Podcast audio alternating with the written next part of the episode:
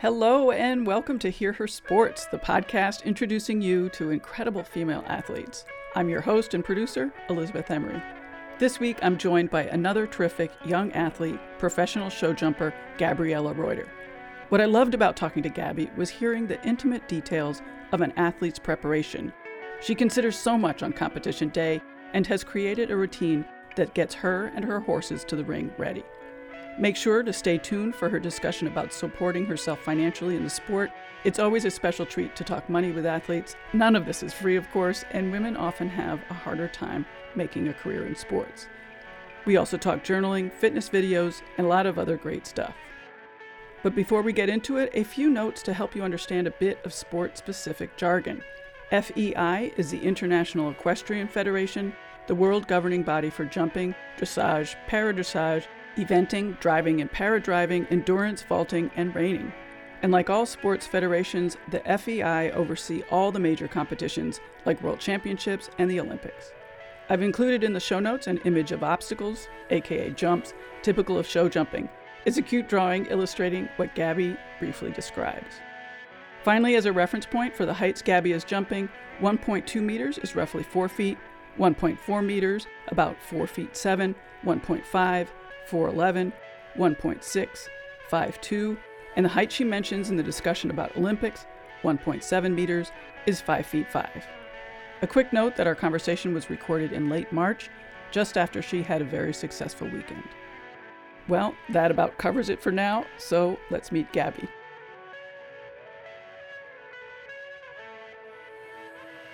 Joining me today is equestrian Gabriella Reutter.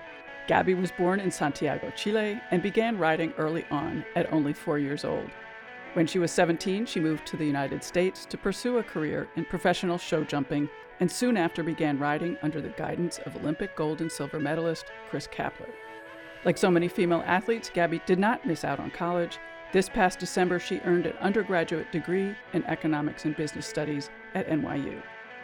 To date, Gabby has multiple top finishes in international FEI classes from the U25 Grand Prix divisions to victory in an FEI four star event. She currently campaigns her two show jumpers, Atticus Diamant, known as Monty, and Maharis Rock, known as Rocky, at the FEI level and has a number of developing prospects imported from Europe and Chile. Just this past weekend, Gabby and Monty had two incredible wins during this year's Winter Equestrian Festival in Wellington, Florida. They were FEI two star events at 1.4 meters and 1.45 meters. Her other horse, Rocky, finished in the top three the same weekend in the 30,000 Grand Prix. Her international equestrian CV also includes Spruce Meadows, the Hampton Classic, and several junior young riders South American games. Gabby has big goals. In 2018, she received her Certificate of Capability for the Pan American Games following a top three finish in the FEI three star 1.5 meter. Her sights are now set on the 2023 Pan Am Games and to one day be the second only woman in history to represent Chile at the Olympic Games. Welcome, Gabriella. I again so appreciate you making time to be here on the podcast. It's really exciting to have you here just after your your wins this weekend. Thank you so much, Elizabeth. I'm very excited to be here. Great. Well, why don't you start by telling us about this weekend?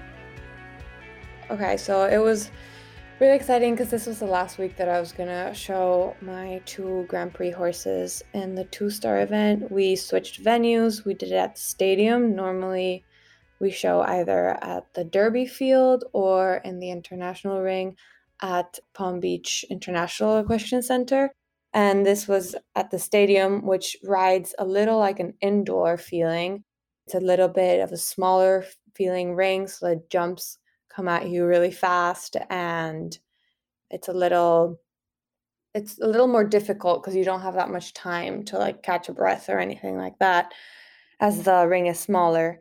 So i started my week by showing both of the horses in the 145 speed class in which you have to go as fast as you can while keeping all of the fences up there were uh, 50 something starters, only 49 ended up going at the end.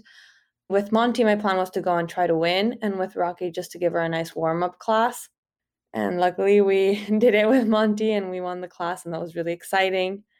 And then the next day was the qualifier for the Grand Prix, which I did Rocky in, and she qualified with just one fence down, and she was really great.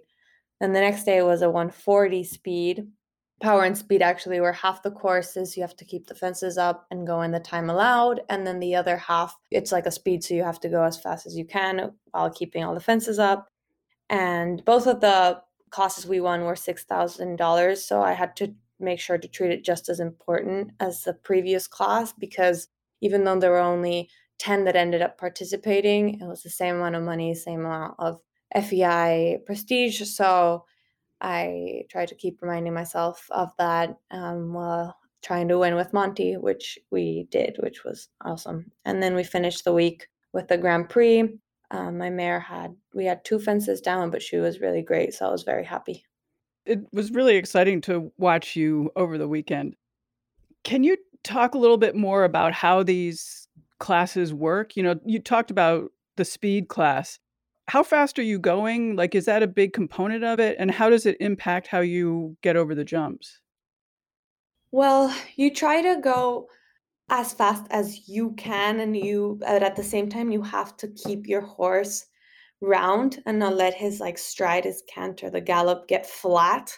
Because if you're just going like running as literally as fast as you can without even thinking about a jump, you'll probably knock them all down and scare the horse. So it has to be fast enough while keeping the power and the horse together and ready to jump for you and jump clean. Also, a big component is how short you turn especially in a small ring like that, you don't have a long time between fence and fence. So there's only so much you can do. So it's a, a big component is just trying to land and quickly turn, do inside turns and stuff like that. Usually, most competitions, like the bigger, like Grand Prix style competitions, you have one round where you try to keep all the fences up and you have a specific time allowed. So you have to do it inside the time allowed. Otherwise, you get time faults.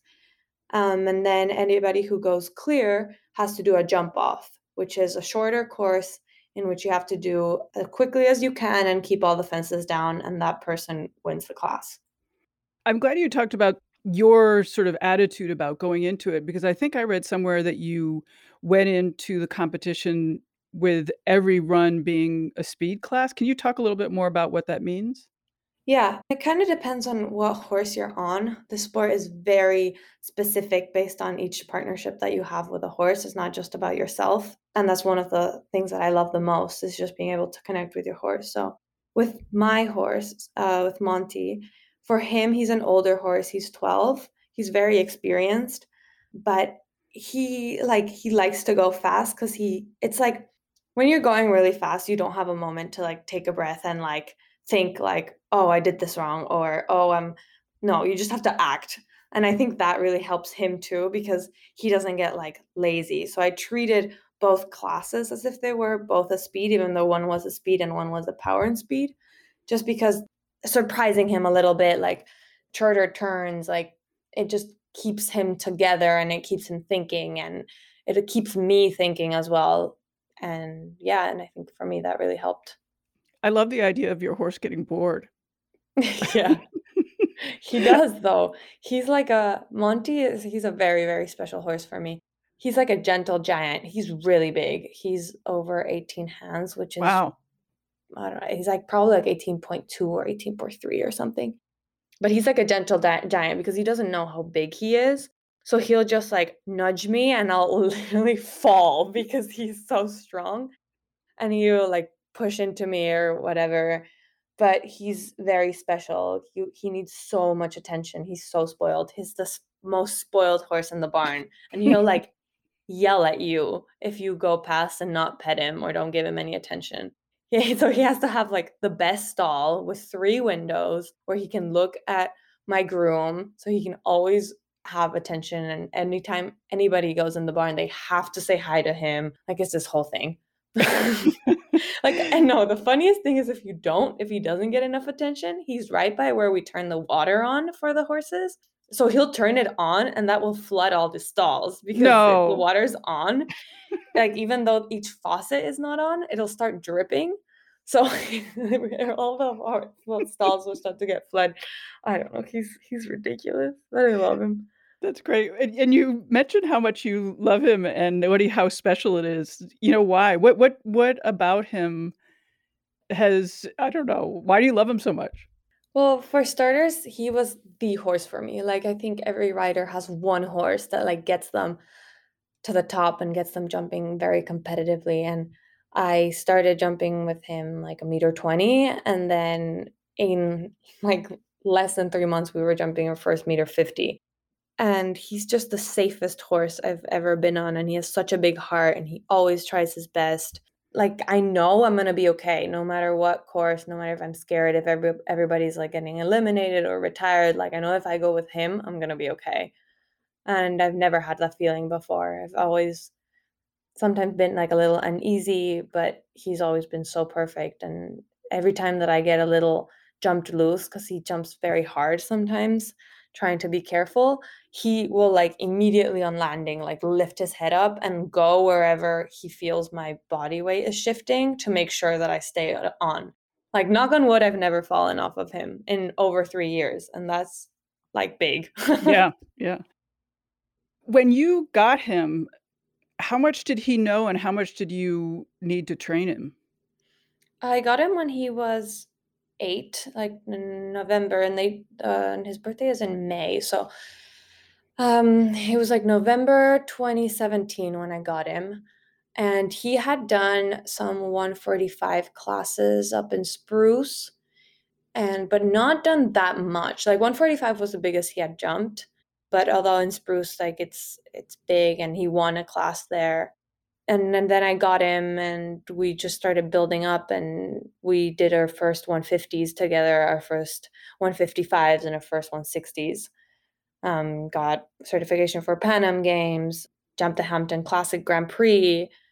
I don't know, he's just he's my heart horse and I love him with everything I have.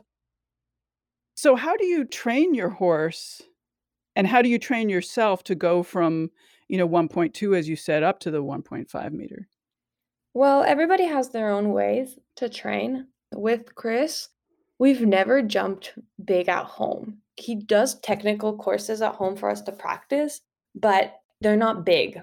Why? Because his theory is that why would you waste jumps at home jumping big when you can get just as much jumping small and lower the intensity of the jumping for the horse because horses know how to jump at this point like unless you're training like young young horses. So you want to get them to understand the technicalities and you can make a small course technical. So we lower the impact for the horses and we focus more on the details on getting the right distances getting the right pace the right canter for the to get the striding focusing more on the technicality of jumping a jump well and as best as you can more than jumping big.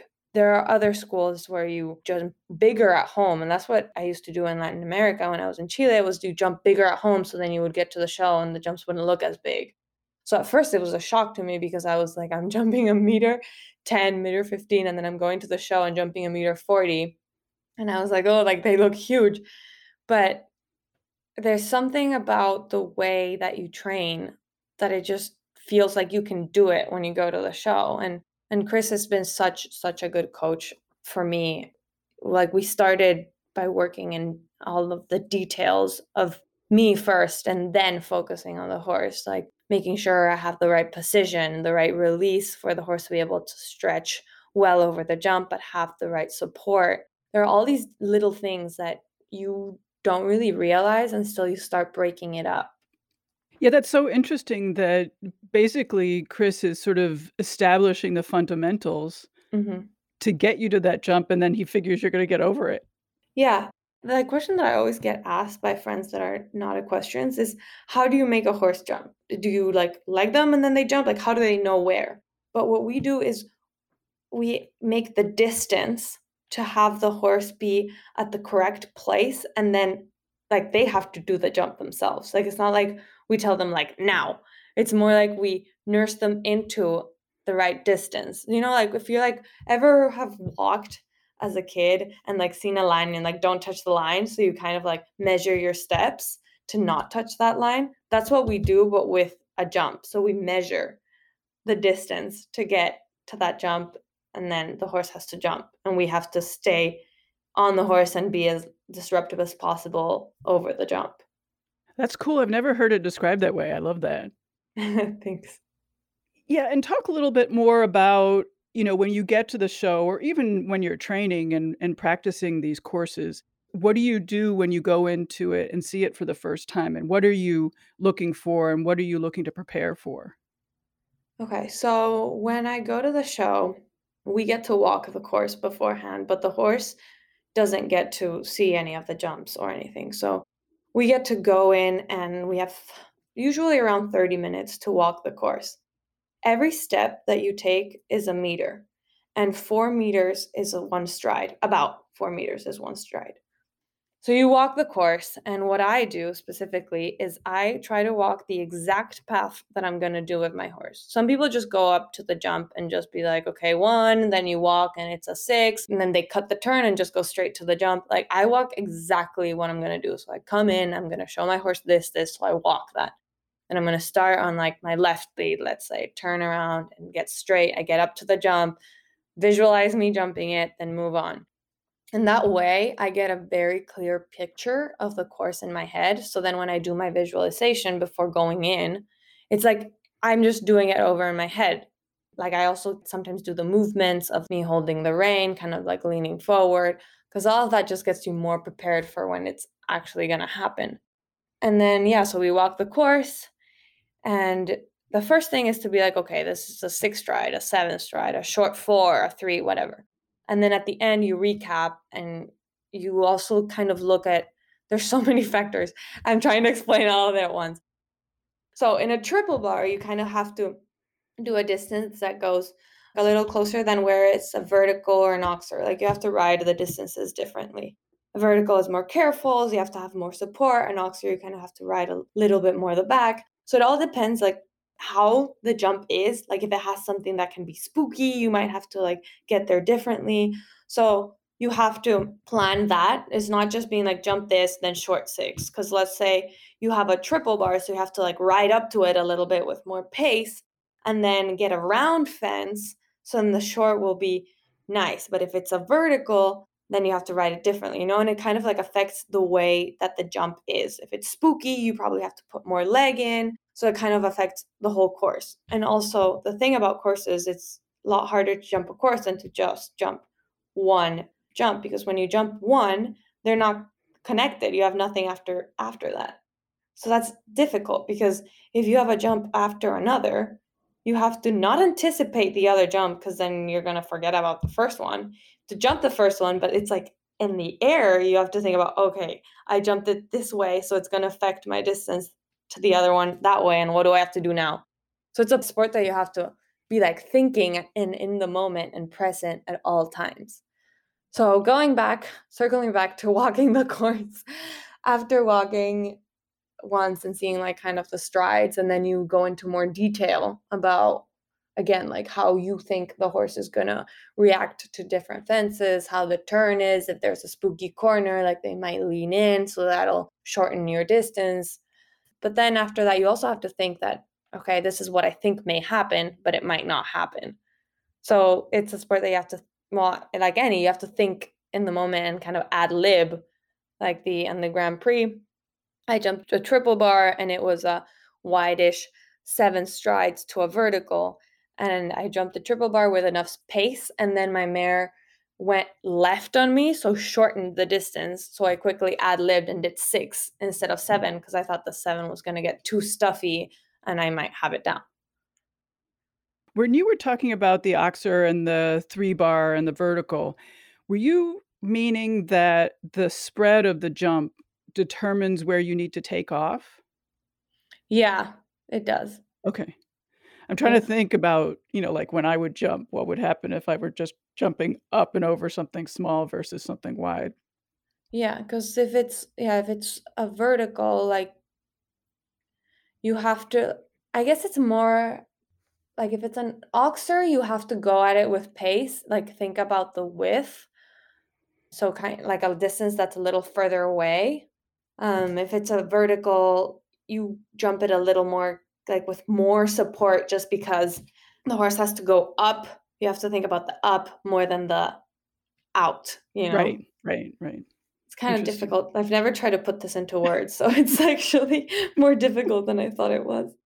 So after I walk the course and then I talk about it with Chris or whatnot, I go in and ride, and there's a warm up ring. And in the warm up ring, you get a fence. Now, we usually start jumping when there's four horses ahead of us that have to go yet. If you do about an estimate, each horse takes about two minutes between them getting in the ring, jumping, coming back out.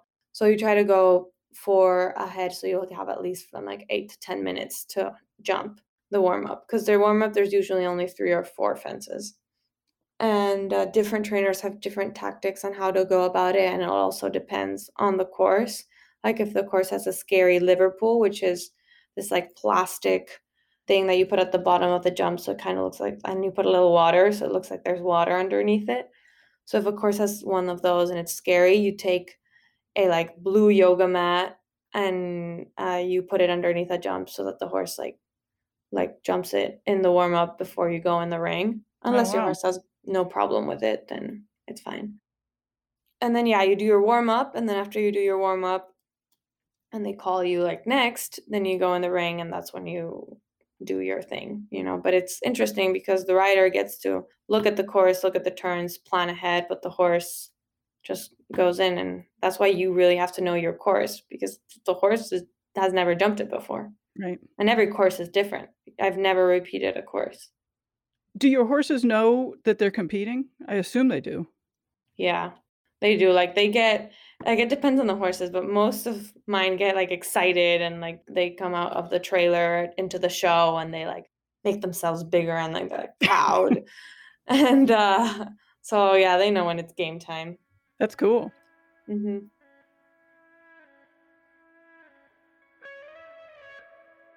Are you a book lover? I've added some more great books to my recommendation list and to the guest recommended book list.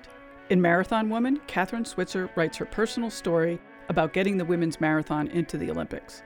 A really exciting read for female runners and followers of sports history. In this episode, Gabby mentions The Golfer's Mind, a book about the mental challenges of golf, which she adapts to her own sport, as you can do too.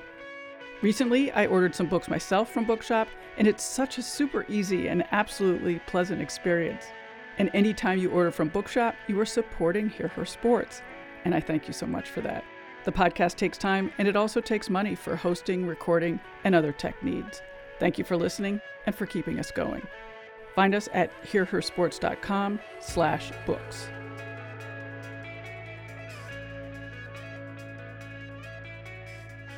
So, yeah, I want to talk a little bit about fitness because you make all these really great videos on YouTube about getting fit.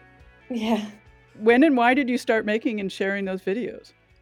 Well, I've always been into fitness, but when I switched my mentality between just being fit because like I wanted to look good and be thin or whatever and I started training with Chris actually and he told me he said you need to get stronger. And I was like, oh, but I like work out every day. Like, what is.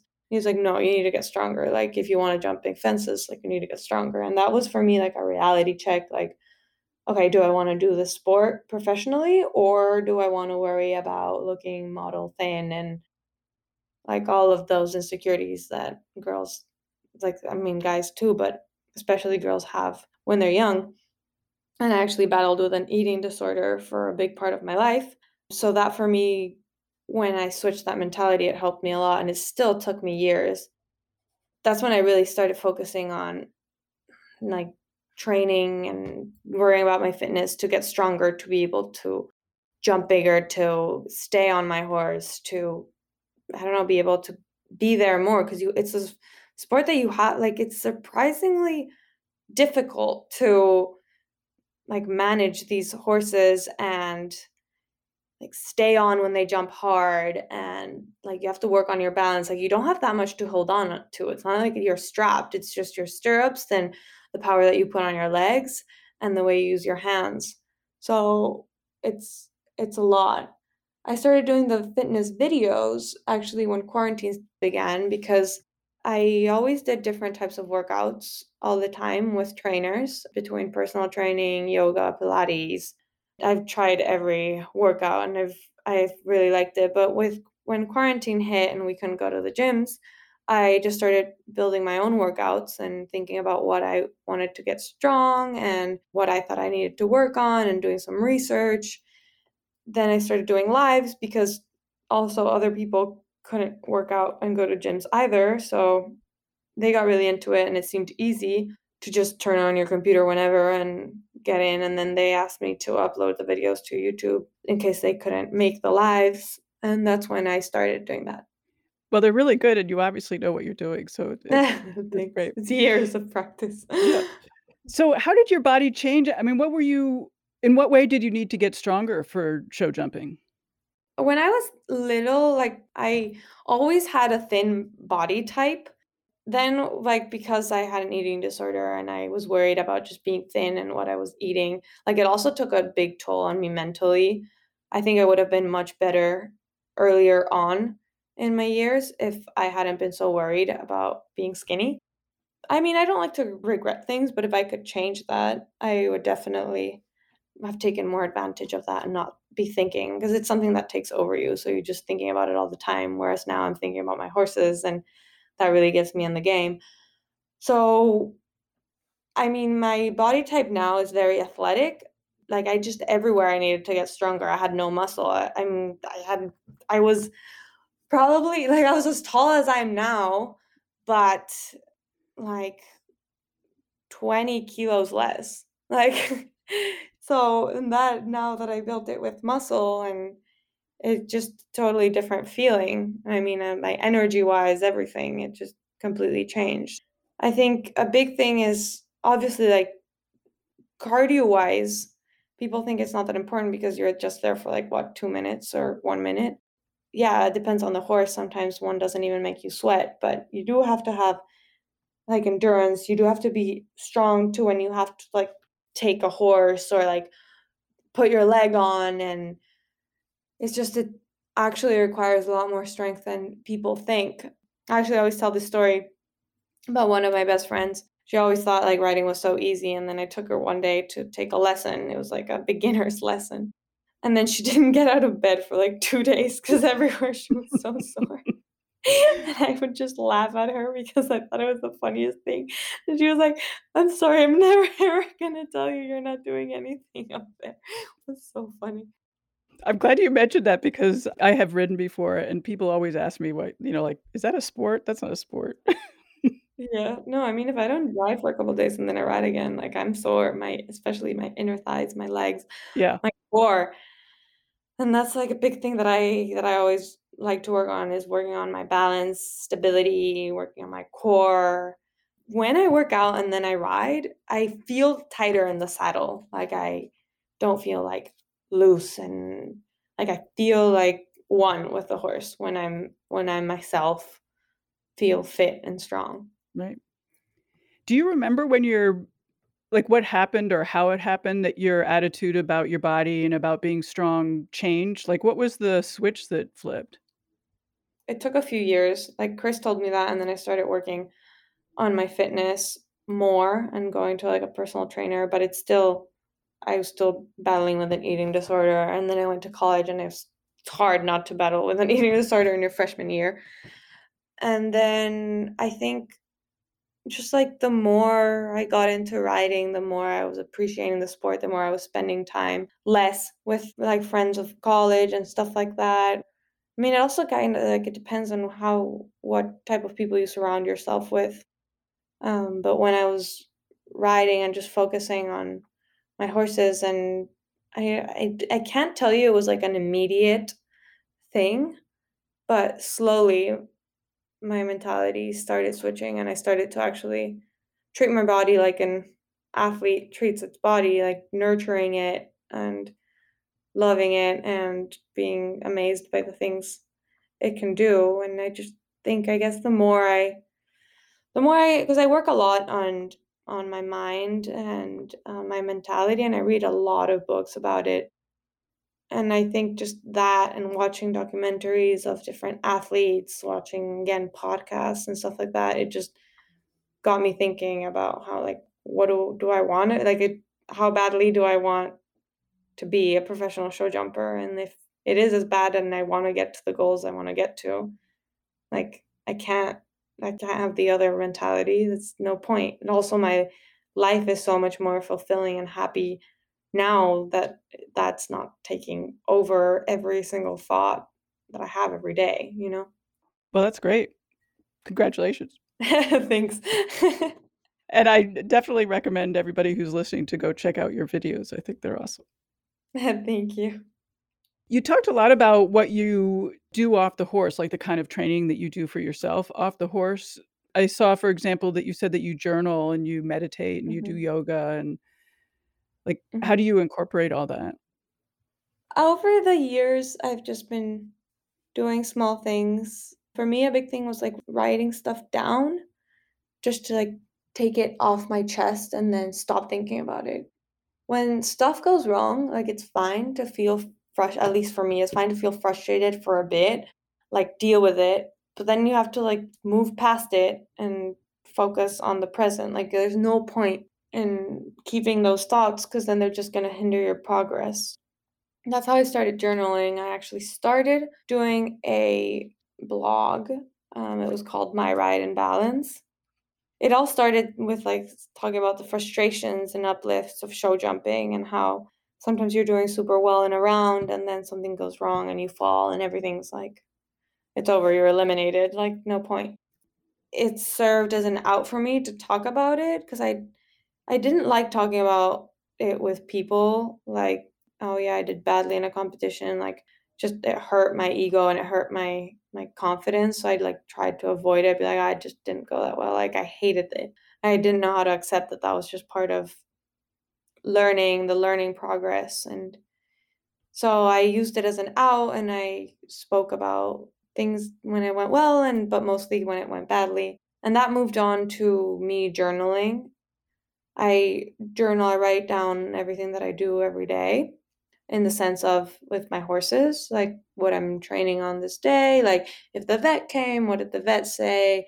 Like when I'm gonna ride a course, there was a time where I would draw every single course and go through it and write it down, everything I would do.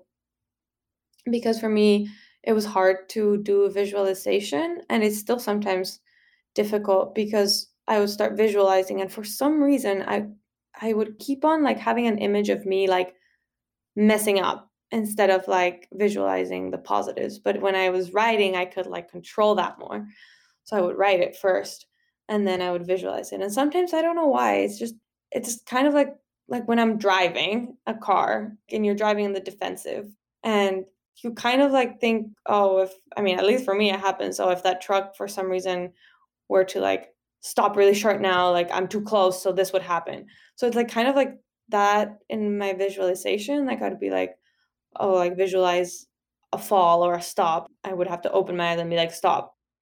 Now i have more control but sometimes it does happen and i just kind of stop and start again when i'm preparing for a class especially if i'm nervous or a little anxious i write it down i write down like what i need to remember what so if I like walk you through what I do when I'm prepping, I think that's going to be a little more linear. So after I walk the course and I'm waiting, I have like my routine. I polish my boots, I put on my helmet, I put on my show jacket, then I go over to my horse, um, where my my groom is holding my horse. My groom is like the horse handler, that's what we call them. And I like do my stretching and then I close my eyes, I do my visualization of how the horse is going to ride and exactly what it's going to be. If I'm nervous beforehand, I like write in my journal or like if I just want to remember certain things and I remember I like point down things that I have to remember around the course depending on the horse like let's say with Rocky I have to make sure that I keep a soft hand but I keep my leg on all the time especially in combinations I have to give her a confidence round, da da da. And then I write like a little message to myself, like, like you got this, you are fully prepared to do this, and like go out and go clear and jump the best you can do, like ride to ride great.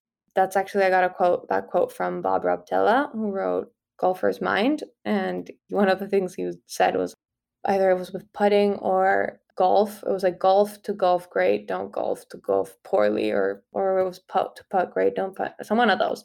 But I like immediately switch it to like jump to jump great, don't jump to jump poorly. So I like go in with that mentality. So yeah, I just write little messages for myself. Then I yeah, I go to my horse, do my stretching, my visualization, all that gets my mind and my body ready to ride.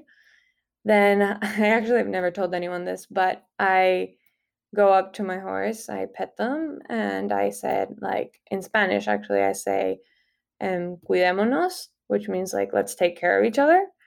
And I, it's kind of like emotional to talk about, but I'd say that like in their ear and like look at them and pet them. It's like my little ritual. And then I get on, and while I'm warming up, I take a second to do this exercise that like my mind is a box and like what do i want in my box right now? What do i not want first? Like okay i'm gonna grab um, my insecurities and take them out. I'm gonna grab um, the fact that let's say the chef d'equipe of chile is here to watch and i'm gonna take it out. Like i don't care. I'm gonna grab that um, my friends came to see me and they want me to do well. I'm gonna grab it and put it out.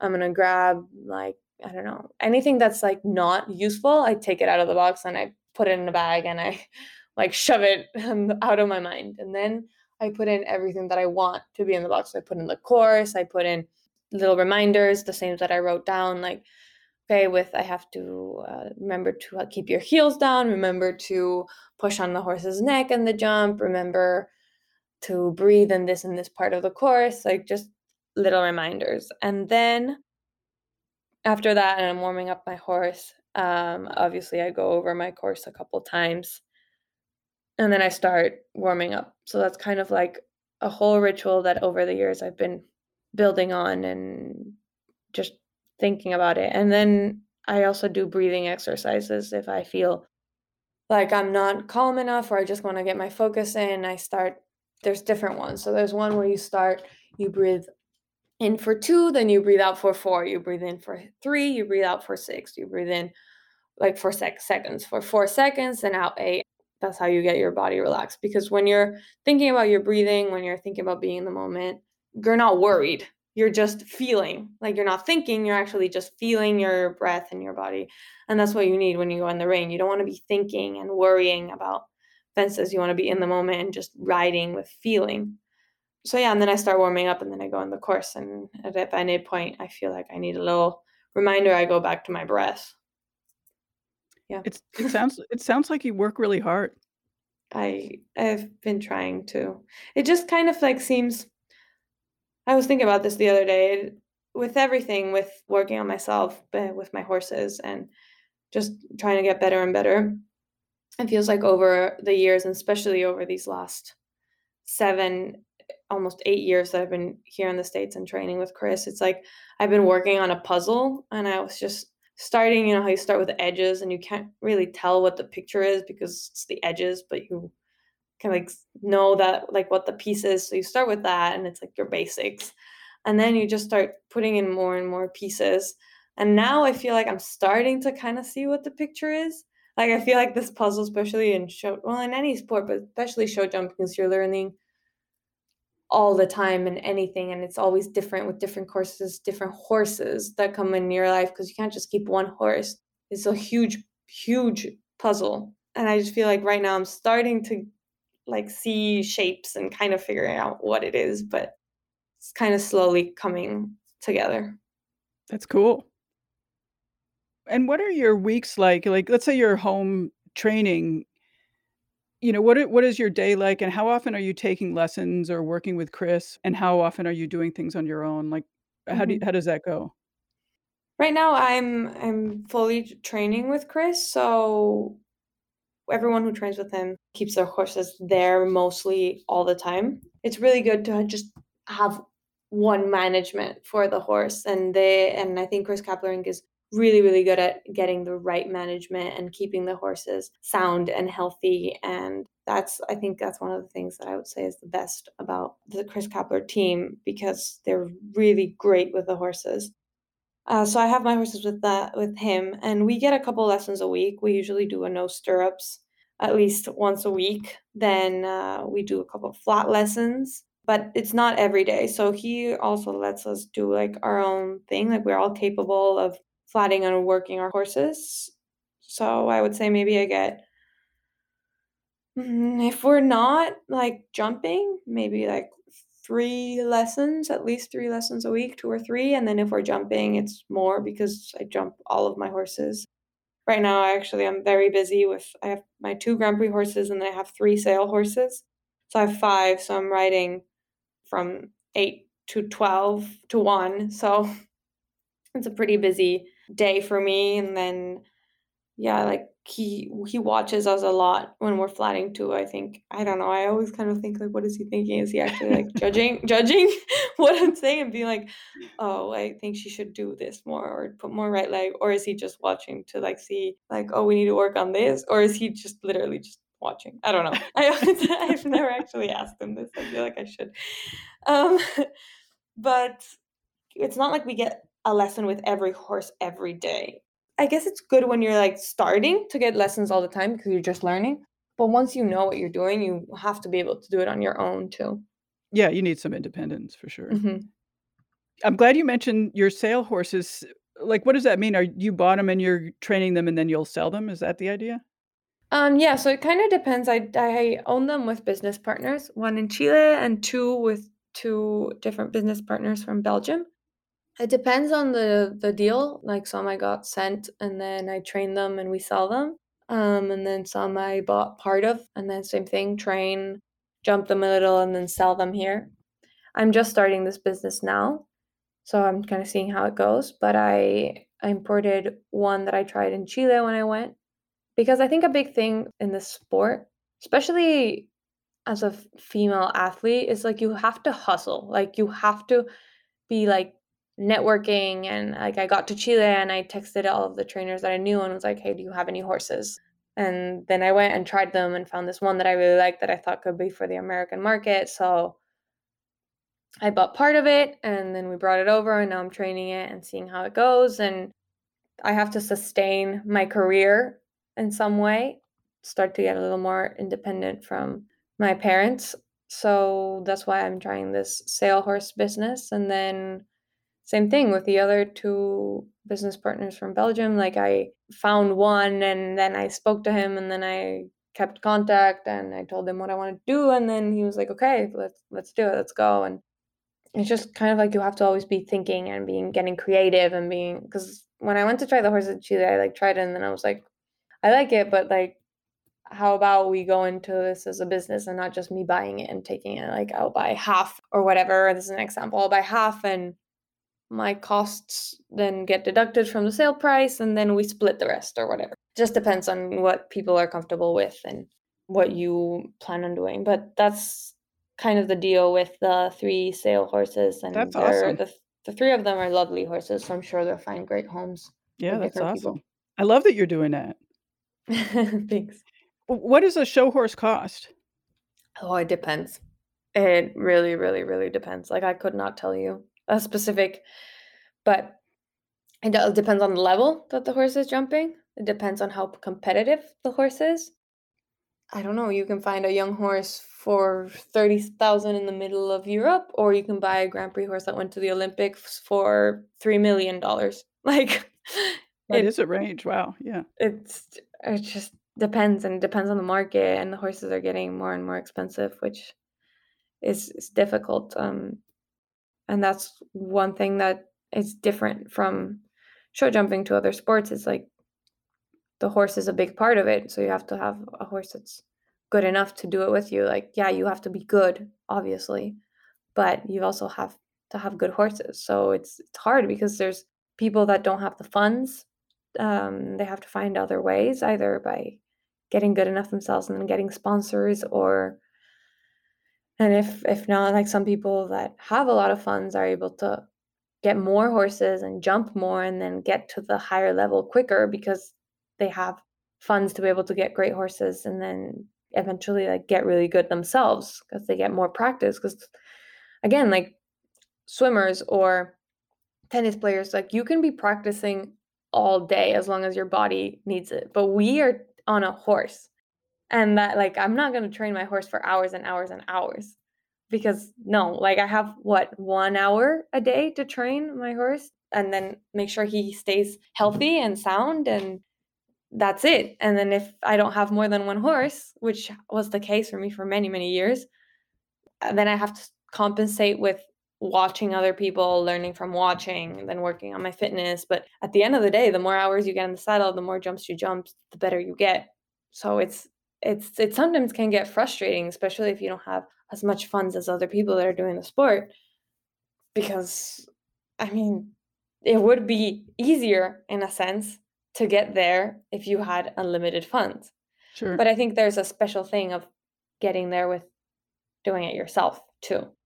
Even with million dollar horses like those people still have to put in the work and they still have to ride and get the horse and get it done. Of course. either way that you get to it i don't think it's uh it takes from the merit because you're still putting in the work. You can have a million or billion whatever dollar horse and if you're not mentally ready if you're not physically ready if you just don't have the level of experience like you're not going to get that horse around and clear you know? And you get to see that more and more in the higher level too. People that go to the olympics those riders ride really well. Like in the lower levels the horse can get someone around who doesn't ride as well but in the higher levels like everything counts Yeah. Yeah. Wow. What's the difference between since you brought it up, what's the difference between the level that you're riding and the Olympic level? Like what are, what are you going to have to work on to get there? there are five different levels so there's one star two star three star four star five star and then after five star is the olympics which is like bigger than a five star. Up until now i've done four star grand prix which is i believe a meter 55 meter 60 it depends but usually meter 60 but in the five star it's a meter 60 or meter 65 and the width of the jumps also is greater and the technicality and also increases and then past the five star is the olympics this means some of the jumps in the olympics sometimes get up to 170 and the courses are so technical and yeah, they just ride even bigger than it seems. So right now i mean i felt ready to go to the last pan am games and um, i feel pretty confident for the ones that are coming up. I just think i need to get more more results in the three star and four star level and just get more experience jump more up until a year ago i only had monty to jump the big classes. And like i mean as i mentioned like having one horse it's awesome and it's amazing but it doesn't get you that many hours in the saddle and that many jumps every day. And now i finally have a string of five. And immediately since i started riding more and i mean done with college and everything um, i started just focusing on the horses uh, i've had my best season so far like it makes such a big difference to be able to just have your focus be the horses every day And so what are your goals, I would say, you know, like the next 5 years, what are you hoping to accomplish? Mm, I would love to get top placings in a three star and a four star Grand Prix. I think that would be amazing. I mean, in the next five years, I would see myself jumping a five star Grand Prix, going to the Pan Am Games, and hopefully qualifying for the Olympics that I believe are in France, right? In Paris, Yes. the yes. next ones. So those are my goals. Um, and I don't want to go to like the Pan Am Games or anything like that, like just to go. Like I want to be able to be competitive. Sure. Yeah. So I think those are my big, big goals. I would also like to do a World Cup final. I think that would be really cool and jump some of the bigger shows. There's a bunch in Europe and some of the States that I haven't done. Last year I did the Gold Cup, which was a big goal of mine. So that was really exciting. So I was just bigger shows and yeah. Well, we have talked for quite a long time, but I am going to ask if there's anything else we didn't get to in case there's something that you're wanting to make sure people hear. Mm, I think I think one of the things that we didn't get to, and I mean, your podcast is about women in sports, and I think it's awesome, is like it's for me, it hasn't been a struggle in the sense that I feel oppressed as a woman in the sport, especially not here in the States, because there's a lot of women and a lot of strong women in the top placings. But I do have to say that in Chile, it's different. Like the fact that there hasn't been a woman going to the Olympics for show jumping in Chile since what 1972. I think it's something that needs to be changed. And for some reason, women in general don't get to that high of a level. I'm not sure why. Um, I'm not saying it's a thing of the system or anything like that. I mean, I do think in uh, in Chile, it's like I've have felt overshadowed a little bit by strong male voices and I've had to stand up for myself.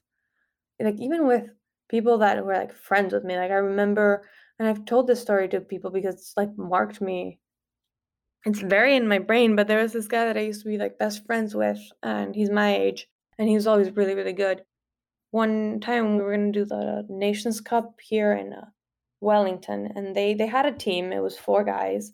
He was one of them and I was going in as the reserve no, not because I felt ready or wanted to do the Nations Cup, just because I wanted to get in the four star and jump the speed classes. I I think I had just had my horse for maybe like not even a year or something, and I was doing really well that season. I won. I was still an amateur, so I won an high amateur class, and then was second in the classic. Finished reserve champion, and after like all of this, we were at a team meeting, and for some reason he felt like I shouldn't have been there, or I don't know and he says to me like I hope you don't think that you're gonna it was something along the lines of I hope you don't think you're gonna be in the Nations Cup team because like you couldn't do that. And I just was like, first of all, I don't want to do it. That's not why I'm here. And second of all, like you have no idea what I'm capable of. And that's like when one of the things that I'm just like, who in their right mind says something like that to someone else? Like especially as your peer, as a young athlete, like we were both 21 or something like that.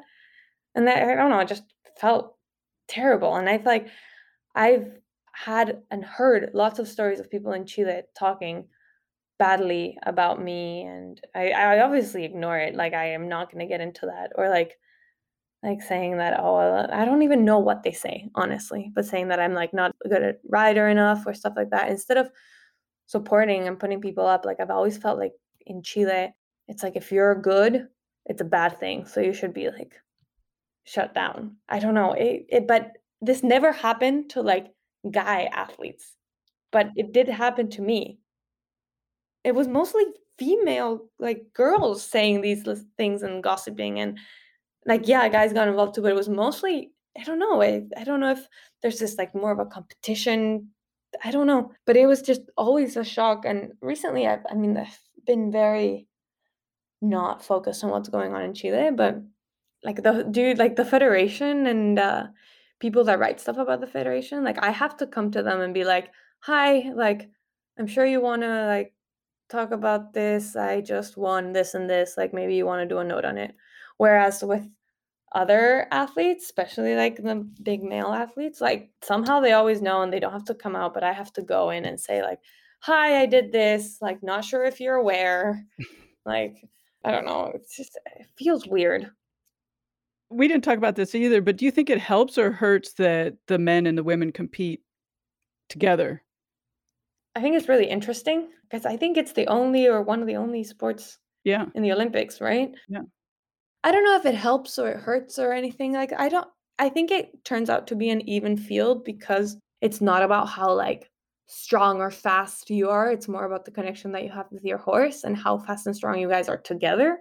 So I don't think it like hurts or or anything like that unless like I haven't had a moment that I'm like, "Oh, he just won because he's a guy." or stuff like that. Or eh, he does better because he's a guy and he's stronger. Also, there are horses that I have like need more of a girl ride in the sense like usually girls tend to be more soft. I don't want to go into stereotypes or right, anything like sure. that, but or horses that are very strong and need like a very tall, like strong person. So it's like more of a guy horse in a sense. So it's kind of, I mean, you find your fit with the horses, and I think that makes it what makes it more equal for guys and girls. So I don't think it's a problem. But I would hate to hear that you're kept off teams because you're a girl. Yeah, I, I a little bit felt like that for the Pan Am Games. I was ranked third in the FEI ranking um, when I qualified for the Pan Ams. And first of all, they said they wanted me to, even though Samuel, which he's a he's the best ranked Chilean athlete, he's here as well in the states. Even though he was here, at first they were like, "No, you have to come to Chile and do the qualifiers here." And I was like, "I'm not gonna go to Chile." Plus, like the shows here are much more difficult and important. There's no point of me spending money to take me and my horse over there. And then they were like, "Okay, we'll just watch your rounds." And I was ranked third and they decided not to take me. I mean, I guess part of the reason, according to them, was because it was very expensive to take my horse from the States to Peru, but they still took two others horses of the ones that were ranked first and second from one from Europe and one from the States to Peru. Or no, not from the States. I think just the one from Europe. I hate to say it, but I do think a little bit was not only because I was a girl, but because I was young. Mm. I was the youngest one by uh, at least 10 years. And I think there's also a lot of politics going on in the sport. I heard a thing about like, oh, if you don't take this person, this other person won't go. So you have to take this person. So I do, I, I did feel that was very unfair because I, I was again ranked third. Like according to the rankings, I should have been in the team, and then two of the people didn't even make it around. So it kind of felt a little bit like, frustrating. So I just said, okay, next time, like, I'm just gonna be so good that they won't be able to say no to me. Like, it will be stupid. well, it makes it that much more important that you make it to the Olympics. Yeah. Well, thank you. Thank you. Thank you so much for being on the podcast. It was a real pleasure. Thank you for inviting me. That's it for this week. Sign up for the newsletter to read some additional sport goodies between episodes. And send me an email at elizabeth at hearhersports.com. I'd love to know how you get yourself ready for hard workouts or for competitions. Subscribe for free to Hear Her Sports on Apple Podcasts, Overcast, Spotify, iHeartRadio, Stitcher, or wherever you listen to your podcasts. Remember to join the Patreon at patreon.com slash hearhersports and buy all your books through our bookshop page at hearhersports.com slash books. While 44% of athletes are women, only 4% of the media coverage is about women. Hear Her Sports aims to shift the scale while inspiring women to be their best. This is Elizabeth Emery for Hear Her Sports. Bye bye.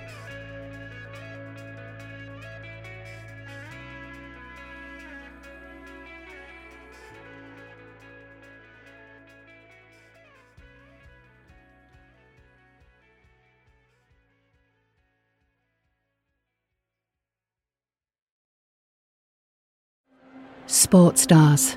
They're like superheroes. But they're actually real. Which is why we've made a podcast about them. You see, they've all got a story. But too many of these stories were cut short. Kobe Bryant, Payne Stewart, Flojo, Phil Hughes, Justin Fashanu. We're writing episodes about all of them. And sadly, many more. Death of a Sports Star, a new series from Crowd Network.